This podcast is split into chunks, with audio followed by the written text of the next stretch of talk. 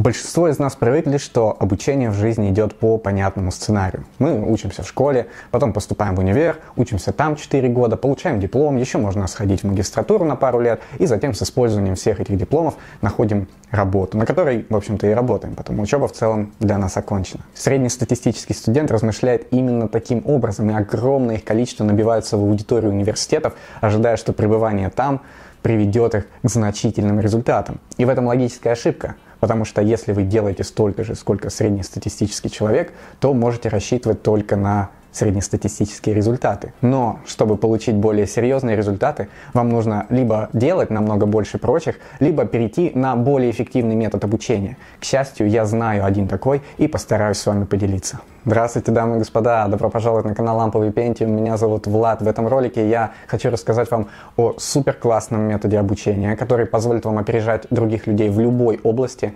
добиваться великолепных результатов с полного нуля, а также преодолевать застои роста, когда вам кажется, что вы вроде делаете очень много, но почему-то остаетесь на том же самом месте. Всем, что я знаю и умею в своей жизни, я обязан именно этому методу. Это не просто какой-то дешевый трюк из книжек по личной эффективности, но целая система, которую используют для своего обучения легендарные спортсмены, выдающиеся музыканты, а также наиболее успешные предприниматели. А так как учиться правильнее всего у лучших из нас, то их подход к обучению в принципе тоже стоит перенять. Он называется deliberate practice или осознанная практика. Это то, что из любителя делает профессионала. Именно этот подход в любом деле создает настоящих мастеров.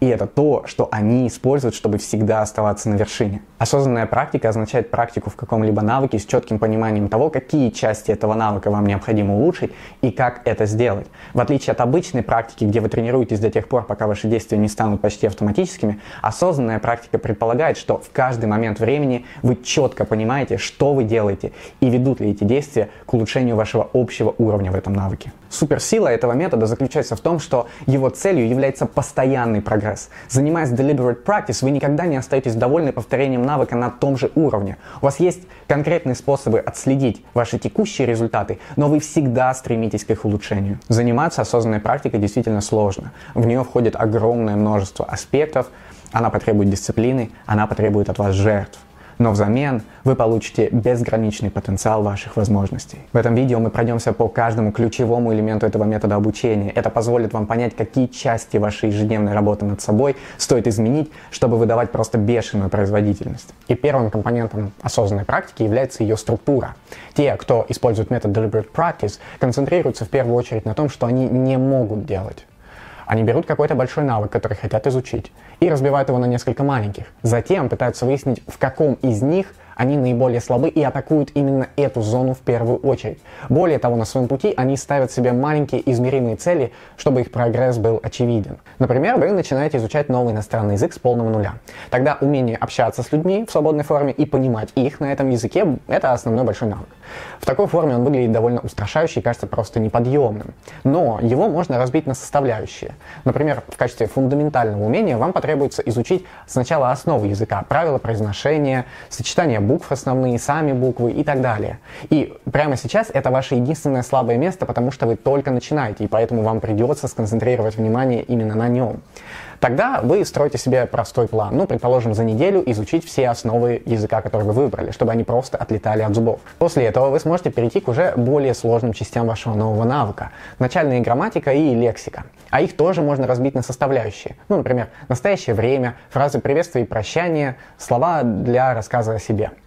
И вновь вы ставите себе достижимую цель – допустим, через неделю я должен уметь коротко и правильно рассказать о себе на новом языке, потому что прямо сейчас это и есть ваше самое слабое место. Далее вам потребуются новые слова, чтобы рассказать о своих увлечениях, работе или учебе. Это будет цель номер три. Потом вы захотите рассказать историю в прошлом, цель номер четыре. И затем построить планы на будущее, цель номер пять и так далее. И вот так вы двигаетесь вперед небольшими шагами с четким пониманием того, над чем вы сейчас работаете и почему именно над этим. День за днем ваше движение будет казаться довольно скромным, но когда вы глянетесь назад через большой промежуток времени, то все эти маленькие шаги превратятся в один огромный скачок. Второй компонент осознанной практики заключается в примирении с ее сложностью и постоянными вызовами. Дело в том, что большинство своих навыков человек обычно практикует в своей зоне комфорта. Здесь он занимается работой, которая ему понятна, хорошо известна, и она не доставляет ему неудобств. Возвращаясь, к примеру, с иностранным, если человек, предположим, хорошо изучил настоящее время в новом языке, то на своих занятиях он теперь всячески будет избегать разговоров о прошлом и будущем, так как попросту не знает этих правил, и они выводят его из зоны комфорта. И в этот момент ему будет казаться, что он продолжает отлично заниматься изучением нового языка, так как ходит на занятия, как и планировал. Но в действительности с этого момента его прогресс серьезно замедляется, так как он, постоянно действует в своей зоне комфорта. Но если сразу заставить такого человека говорить о прошлом, то он попадет в другую зону, зону паники – в этой зоне сложность задачи так высока, что человек попросту теряется. Ситуация вызывает у него стресс. Часто люди, которые посвятили недостаточно времени и усилий основам какого-либо навыка, затем, переходя к более сложным задачам, сразу попадают в зону паники и из-за этого бросают заниматься вообще. Но есть третья зона. Она называется зоной обучения. Это узкое пространство между зоной комфорта и зоной паники. Особенность ее состоит в том, что в этой зоне сложность задач превышает текущие знания и умения человека всего лишь на 5-10%. И осознанная практика предполагает, что вы всегда будете действовать именно в этой зоне. Поэтому, когда вы чувствуете, что какая-то часть навыка дается вам комфортно, это значит, пришло время подкрутить сложность на 10%. Слишком сложно уменьшить до приемлемого показателя. Находиться в зоне обучения действительно тяжело, но в то же время интересно, потому что задача является посильной. Именно в зоне обучения человек имеет возможность попасть в так называемое состояние потока, когда теряется счет времени и кажется, будто все получается само собой. Осознанная практика настолько интенсивна, что ею невозможно заниматься весь день. В различных областях люди, как правило, тратят на нее 3-5 часов ежедневно. Дополнительные часы могут быть эффективными пару раз, но на дистанции обычно приводят к обратным результатам или даже выгоранию. Люди, занимающиеся deliberate practice, не просто делают перерывы, они нарочно тратят довольно много времени времени на отдых и восстановление. Они спят столько, сколько нужно их телу. Также практикуют дневной сон, если их тело того требует. Мы хорошо знаем, что отдых жизненно необходим после серьезных физических нагрузок. Но совершенно то же самое относится и к нагрузкам умственным. Дело в том, что во сне наш мозг обрабатывает полученную за день информацию, перенося ее из кратковременной памяти в долговременную. В итоге, если вы пренебрегаете каким-то количеством часов сна биологически вам необходимых, то может так статься, что прерываете этот процесс в самый важный момент. Как результат, Утром вы помните гораздо меньше, чем могли бы. Но дело не только во сне. Даже когда мы не спим, а просто отдыхаем, наш мозг продолжает работать в фоновом режиме. Даже несмотря на то, что просмотр сериала может казаться не очень продуктивным занятием, в этот момент мозг в фоне продолжает формировать новые нейронные связи между кусочками информации, полученными за день. Именно поэтому иногда вы можете прийти к интересной идее, стоя в душе, хотя вроде даже и не думали ни о чем таком важном. Практиковать какой-либо навык без понимания, становитесь ли вы в этом лучше или нет, совершенно бессмысленно. Тем не менее, это то, чем многие из нас занимаются на ежедневной основе. Но те, кто использует подход Deliberate Practice, стараются постоянно получать обратную связь, чтобы понимать, какие их действия ведут к улучшению умения, а какие оставляют их на том же месте или заставляют навык вообще деградировать. Где их слабые точки, а где они уже достаточно сильны. Например, если вы учите слова, то есть изучаете лексику нового языка, то можете попробовать делать финальный тест в конце каждой недели, проверяя, сколько из этих слов вы действительно хорошо усвоили. Если результаты будут не очень хорошие, то, возможно, вам стоит изменить подход. Ну, предположим, вы учите слова просто из специальной тетради словаря. Тогда можете попробовать использовать метод флеш-карточек, о котором я уже говорил в видео про подготовку к экзаменам. Делая такой финальный тест, вы предоставите себе как раз обратную связь, анализ которой позволит вам значительно улучшить вашу производительность. Кроме того, вы сразу поймете, над какими областями умения вам еще предстоит упорно работать. И такой подход выведет вас в лидеры просто в любом деле. Еще один компонент заключается в том, что осознанная практика наиболее эффективна, когда вы работаете под руководством крутого наставника, который может предоставить вам моментальную обратную связь, указать на ошибки, предложить какие-то новые подходы, может быть, и дать столь необходимую вам мотивацию. Конечно, достижение мастерства в любом деле включает в себя огромное количество занятий в одиночестве, но тем не менее работа с наставником хотя бы время от времени может оказаться невероятно ценной. Наставник значительно ускоряет каждый элемент осознанной практики, о которых мы уже поговорили. Судите сами. Он прекрасно знает, как структурировать вашу учебу, что сначала, а что потом. Он постоянно следит за вашим движением, гарантируя, что вы остаетесь в зоне обучения и не попадаете ни в зону комфорта, ни в зону паники. Кроме того, он постоянно видит, насколько упала ваша производительность, и если это так, то просто требует от вас качественного отдыха. И самое главное, обратную связь вы получаете от него тут же на месте, потому что в каждый момент времени он отлично понимает, насколько правильно вы выполняете свою работу. И более того, давая обратную связь, он также может предложить вам и способы улучшения ваших результатов, потому что уже знаком с большим количеством техник, и, в общем-то, вам ничего не нужно придумывать самому здесь. Например, при изучении иностранного языка грамотный преподаватель будет вести вас от простых тем к более сложным, постоянно подкидывая небольшие вызовы вашим текущим знаниям, вроде написания простых рассказов или прослушивания диалогов между иностранцами. Кроме того, он будет просто обязан честно сообщить вам, если у вас есть, допустим, проблемы с возвратными глаголами или, скажем, вы не всегда правильно проговариваете окончания. Поэтому даже если прямо сейчас у вас нет возможности заниматься со специальным человеком, чем бы то ни было, на регулярной основе, я тем не менее рекомендую вам заниматься с ним хотя бы раз в две недели или месяц, при условии, что основную часть работы вы выполняете, конечно, самостоятельно. Это позволит вам подводить общие итоги обучения за короткие промежутки времени. Следующий компонент состоит в том, что продолжение занятия Deliberate Practice при ее сложности и постоянном пребывании вне вашей зоны комфорта потребует серьезной внутренней мотивации. И ключевое слово здесь внутреннее. То есть это когда вы занимаетесь каким-то делом просто потому, что находите его приносящим удовольствие или просто интересным. Тогда как внешняя мотивация – это когда вы занимаетесь каким-то делом ради получения разнообразных наград или пытаетесь избежать негативных последствий. Несмотря на то, что осознанная практика может привести вас к внешним наградам, когда вы используете полученный навык, такого рода мотивации вряд ли будет достаточно, потому что маловероятно, что она проведет вас через тяжелейшие просто периоды борьбы и неудач, которые просто необходимы, чтобы стать лучше. Но когда вы занимаетесь каким-либо делом просто потому, что оно вам нравится, то препятствия вы воспринимаете как подъемы на вашем пути и все. Тем не менее, в данном случае вам интересен именно сам путь, а не точка назначения. Когда вы начинаете заниматься чем-то важным для вас, то можете сначала написать список причин, почему вы хотите делать именно это. И каждый раз, когда снова приступаете к практике, перечитывать этот список всего-навсего.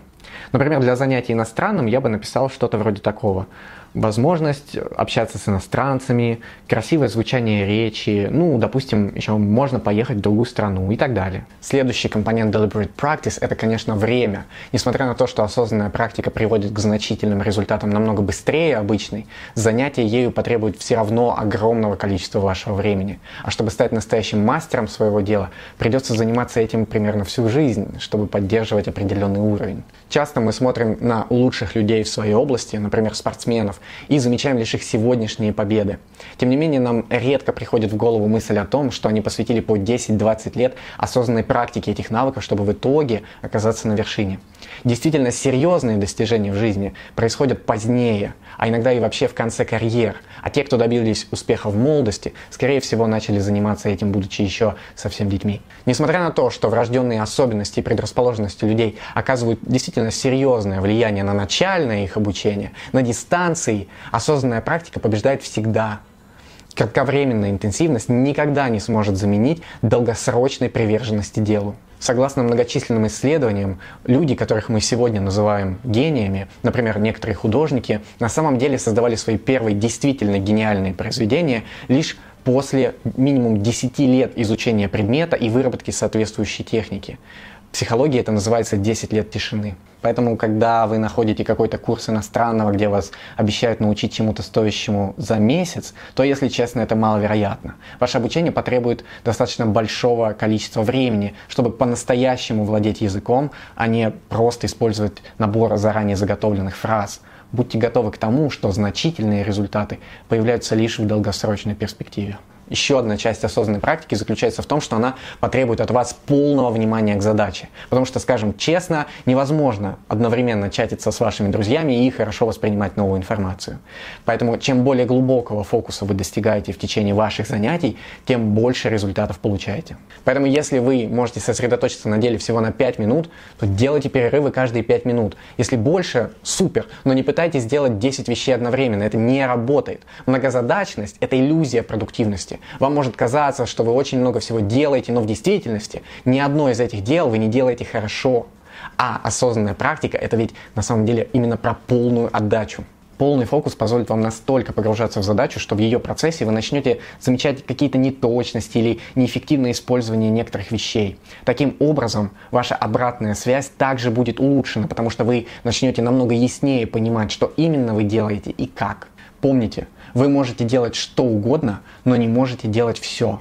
Постарайтесь выяснить, какие активности окажут наибольшее влияние на вашу общую производительность и сконцентрируйте свое внимание на них и только на них. Вы моментально превзойдете многих, потому что люди сегодня постоянно отвлекаются на всевозможную ерунду, пока делают важное дело. Последнее, о чем хотелось бы рассказать, это эффект пробелов. Одна из причин, почему осознанная практика это всегда долгая и упорная работа на дистанции, заключается в том, что наша память так работает гораздо лучше. Если вы практикуете какое-то занятие в течение длительного времени, то постоянно невольно возвращаетесь к использованию основ или элементов навыка вообще, которые уже хорошо изучили. На этом базисе строятся новые знания. Но возврат к уже знакомым понятиям всегда очень сильно укрепляет их в памяти. И это называется эффектом пробелов. Когда вы вовлечены в deliberate practice на постоянной основе, то даже если каждая сессия очень короткая, вы все равно используете мощь эффекта пробелов. И выучив что-то однажды с использованием этого эффекта, вы сохраните знания в вашей памяти на очень долгое время. Через какой-то период вам будет достаточно возвращаться к повторению всего лишь раз в несколько лет, чтобы держать это знание актуальным. Тем не менее, даже если вы полностью что-то забудете, то с легкостью сможете выучить это заново, так как уже делали это. Например, если вы учите иностранные слова, то периодически вам стоит возвращаться к тем, что вы уже вроде как хорошо изучили, и просматривать их, вспоминая те, что могли попросту выпасть из памяти. С использованием метода Active Recall из моего видео про экзамены это можно делать гораздо продуктивнее. Тем не менее, еще один способ, с которым можно делать примерно то же самое, но гораздо круче, наверное, это простое чтение, потому что там вы встречаете как хорошо знакомые слова, так и совершенно новые. Но что еще более важно, вы видите, как они используются в контексте, что приносит вам гораздо гораздо больше пользы, чем простое их повторение через словарь. Итак, мы поговорили обо всех аспектах deliberate practice. Как видите, это действительно сложный метод обучения, который требует дисциплинированности и организованности. Но если вам удастся качественно его использовать, вы воспитаете в себе черты, необходимые для постоянного развития. Для вас больше не будет невыполнимых вещей. Вы перестанете бояться сложностей и будете точно знать, что можете сделать что угодно, если действительно захотите этого или вам это будет нужно. И при этом вас будет невозможно остановить. На этом все. Я надеюсь, что это видео было действительно ценным для вас. И если это так, то, пожалуйста, подпишитесь на канал и поставьте лайк этому ролику. Я надеюсь увидеться с вами в будущем. Это был канал Ламповый Пентиум, а меня зовут Влад. Всего доброго, дамы и господа.